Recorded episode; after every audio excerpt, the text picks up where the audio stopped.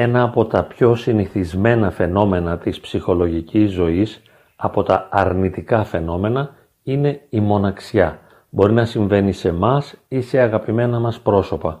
Και τότε είτε οι ίδιοι παρενούμε τους εαυτούς μας να συμμετάσχουν σε κοινωνικές εκδηλώσεις, σε παρέες, σε κοινωνικές δραστηριότητες, είτε παροτρύνουμε τα αγαπημένα μας πρόσωπα να σπάσουν αυτό το κύκλο της απομόνωσης και να μπουν δυναμικά μέσα στη ζωή. Και λέμε συχνά πάρε τηλέφωνο το φίλο σου, ένα παλαιό σου φίλο ή έλα μαζί μας το βράδυ που θα συναντήσουμε εκείνους τους γνωστούς, τους θείους, τους φίλους, τους ξαδέλφους κλπ. Προσκαλούμε τον άλλον να συμμετάσχει σε κοινωνικές σχέσεις έτσι ώστε να δικτυωθεί και κατά συνέπεια να βγει από αυτό τον κύκλο της απομόνωσης. Διαπιστώνουμε βέβαια και σε αυτή την περίπτωση, όπως και σε πολλές άλλες περιπτώσεις οι οποίες αφορούν στην ψυχολογική ζωή, ότι τα λόγια, οι συμβουλές και οι παροτρύνσεις δεν έχουν το επιθυμητό αποτέλεσμα. Αν δηλαδή εμείς ζούμε μόνοι, ό,τι και αν λέμε στον εαυτό μας, όσο και αν τον παροτρύνουμε να βγει από τη μοναξιά του για να μπει σε σφαίρες διαπροσωπικών σχέσεων και δημιουργικών δραστηριοτήτων, αυτό δεν έχει αποτέλεσμα. Ούτε στον εαυτό μας, ούτε στους άλλους.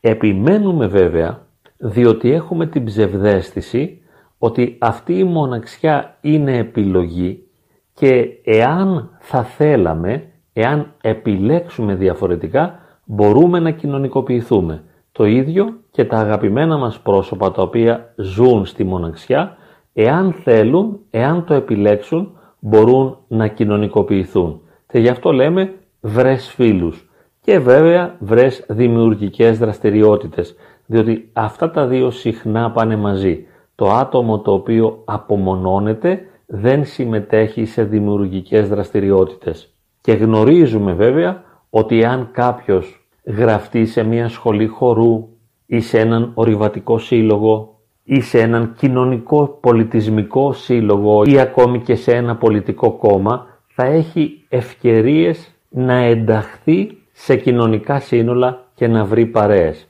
Και γι' αυτό επιμένουμε να παροτρύνουμε τους άλλους επειδή μας λείπει η ενσυναίσθηση, δηλαδή η δυνατότητα να μπαίνουμε στη θέση του άλλου. Και σε αυτή την περίπτωση όμως έχει έναν λόγο η επιστήμη της ψυχολογίας, διότι μελετώντας τη βιωματική και τη συναισθηματική διάσταση του ανθρώπου, καταλαβαίνει τον άνθρωπο εκ των έσω. Οπότε ένας ψυχολόγος είναι εξασκημένος να μπαίνει στη θέση του άλλου και με αυτό που χαρακτηρίζουμε ιδιότητα ενσυναίσθησης μπορεί να νιώθει αυτό που ο άλλος νιώθει και κατά συνέπεια να βιώσει, να συνειδητοποιήσει την δυσκολία που ο άλλος αντιμετωπίζει να συνάψει σχέσεις κοινωνικές, να βρει φίλους, να βρει ερωτικό σύντροφο ή να συμμετάσχει σε δημιουργικές δραστηριότητες. Βέβαια υπάρχουν και αρκετοί ψυχολόγοι, ψυχοθεραπευτές, ψυχίατροι, γενικά ειδικοί ψυχικής υγείας, οι οποίοι επιμένουν στο επίπεδο της παρότρινσης. Σχεδόν ενοχοποιούν τον άλλον επειδή δεν επιλέγει να βοηθήσει τον εαυτό του ώστε να συνάψει ποιοτικές διαπροσωπικές σχέσεις και να συμμετέχει στις δημιουργικές δραστηριότητες. Είναι όμως μια ματιά εκ των έξω. Δεν μπορώ να καταλάβω ποιο είναι το βίωμα του άλλου. Στην πραγματικότητα αυτή η κοινωνική απόσυρση, αυτή η απομόνωση, αυτό το αίσθημα της μοναξιάς κρύβει βαθύτερα ψυχολογικά αρνητικά βιώματα και εμπειρίες όπως είναι καταθλιπτικά αισθήματα, διαταραχές άγχους, φοβίες, ανασφάλεια, χαμηλή αυτοεκτίμηση και τραυματικές εμπειρίες του παρελθόντος οι οποίες προέκυψαν μέσα από διαπροσωπικές σχέσεις.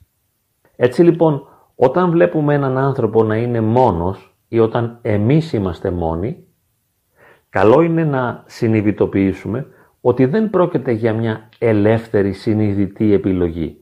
αλλά ισχυρές δυνάμεις μας αναγκάζουν να παραμένουμε στο περιθώριο της ζωής. Εάν βιώνω κατάθλιψη, εάν δεν έχω ενέργεια και όρεξη, εάν δεν έχω δύναμη μέσα μου, δεν μπορώ να παλέψω τους άλλους ανθρώπους. Εάν βρεθώ σε μια παρέα, θα χρειαστεί να υπερβώ κατά κάποιον τρόπο τον εαυτό μου, ώστε να μπορέσω να συμμετάσχω σε αυτό που διαδραματίζεται μέσα στη σχέση. Και αυτό όλοι μπορούμε να το καταλάβουμε, διότι έχουμε δει πολλές φορές ότι κουραζόμαστε ή βιώνουμε ενόχληση ή νιώθουμε άσχημα ή πληγωνόμαστε και τραυματιζόμαστε σε μια παρέα ή κοντά σε έναν άνθρωπο. Λέμε για παράδειγμα, βρες έναν ερωτικό σύντροφο. Μα δεν είναι καθόλου απλό το ζήτημα. Διότι εάν βιώνω καταθλιπτικά αισθήματα, εάν έχω έντονο άγχος και χαμηλή αυτοεκτίμηση, δεν τολμώ να διεκδικήσω τον άλλον αφενός και αφετέρου εάν μου δοθεί η δυνατότητα να συνάψω σχέση, δεν θα μπορέσω να παλέψω τη σχέση αυτή. Πώς θα μπορέσω να διαχειριστώ τα αρνητικά χαρακτηριστικά του άλλου, τις ενοχλητικές συμπεριφορές του άλλου. Πώς θα μπορέσω να στέκομαι απέναντί του χωρίς να πληγώνομαι και χωρίς να τραυματίζομαι και χωρίς να κουράζομαι και να εξαντλούμε από την παρουσία του. Αλλά και οι δημιουργικές δραστηριότητες οι οποίες θα μπορούσαν να μου ανοίξουν ένα δρόμο προς τις διαπροσωπικές σχέσεις όπως είναι το γυμναστήριο ή ο χορός ή η εκμάθηση μιας ξένης γλώσσας.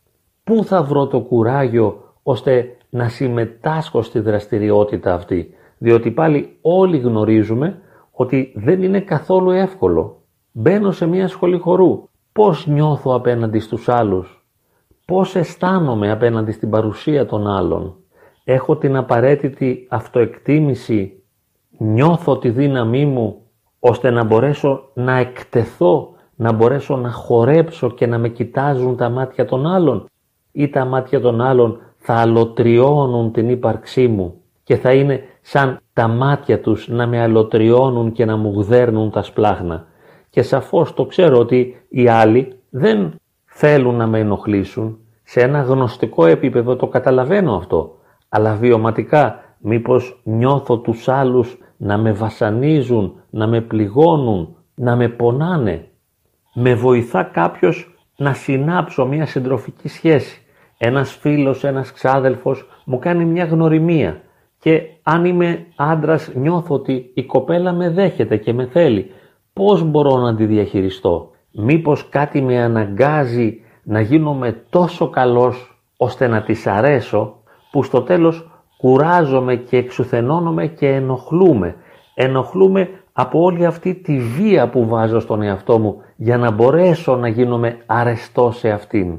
Και πέρα από αυτό, πώς μπορώ να αντέξω τις ενοχλητικές συμπεριφορές του ερωτικού ή της ερωτικής συντρόφου; Μπορώ να αντέξω τις αδυναμίες του χαρακτήρα της, τις ενοχλητικές συμπεριφορές, κάποια αισθητικά χαρακτηριστικά του προσώπου ή του σώματος τα οποία απέχουν από το ιδανικό πρότυπο που έχω μέσα στο μυαλό μου; Μπορώ να αναπαυθώ, να ησυχάσω και να αποδεχθώ την παρουσία του άλλου. Μπορώ να νιώσω καλά δίπλα του ή μήπως κουράζομαι, ενοχλούμε, εξουθενώνομαι, ματαιώνομαι και απογοητεύομαι δίπλα στον άλλον.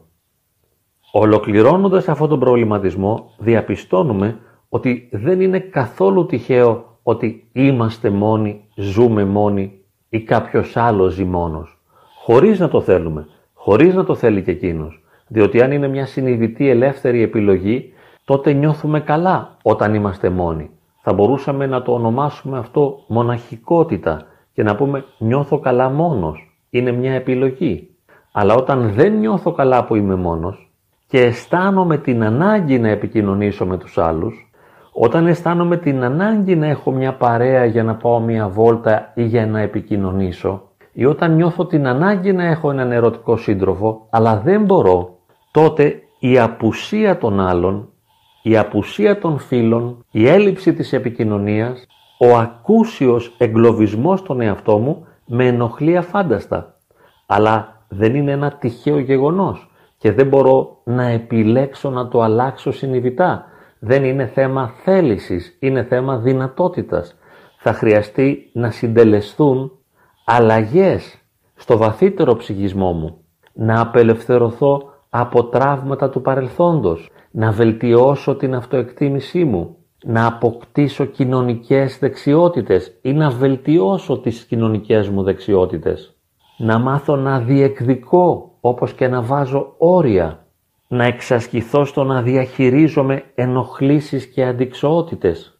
Πρόκειται λοιπόν για μια πολύπλοκη διαδικασία η οποία χρειάζεται χρόνο. Και στις περισσότερες περιπτώσεις ένας ειδικός ψυχολόγος, ένας ψυχοθεραπευτής μπορεί να μας βοηθήσει σε αυτή την πορεία αυτοβελτίωσης ώστε να μπορέσουμε σιγά σιγά να βελτιώσουμε τον εαυτό μας, να τον ενδυναμώσουμε και να αποκτήσουμε τη δυνατότητα εκείνη η οποία θα μας επιτρέψει να έχουμε φιλικές σχέσεις, να διεκδικήσουμε ερωτικό σύντροφο, να χαρούμε την ερωτική σχέση και την ερωτική επικοινωνία και επίσης να συμμετάσχουμε σε δημιουργικές δραστηριότητες οι οποίες θα μας δώσουν νόημα. Θα μπορέσουμε να απεγκλωβιστούμε από τον ασφικτικό κύκλο της μοναξιάς και να μπούμε μέσα στη ζωή, ώστε να γίνουμε οι άνθρωποι που θα θέλαμε να είμαστε.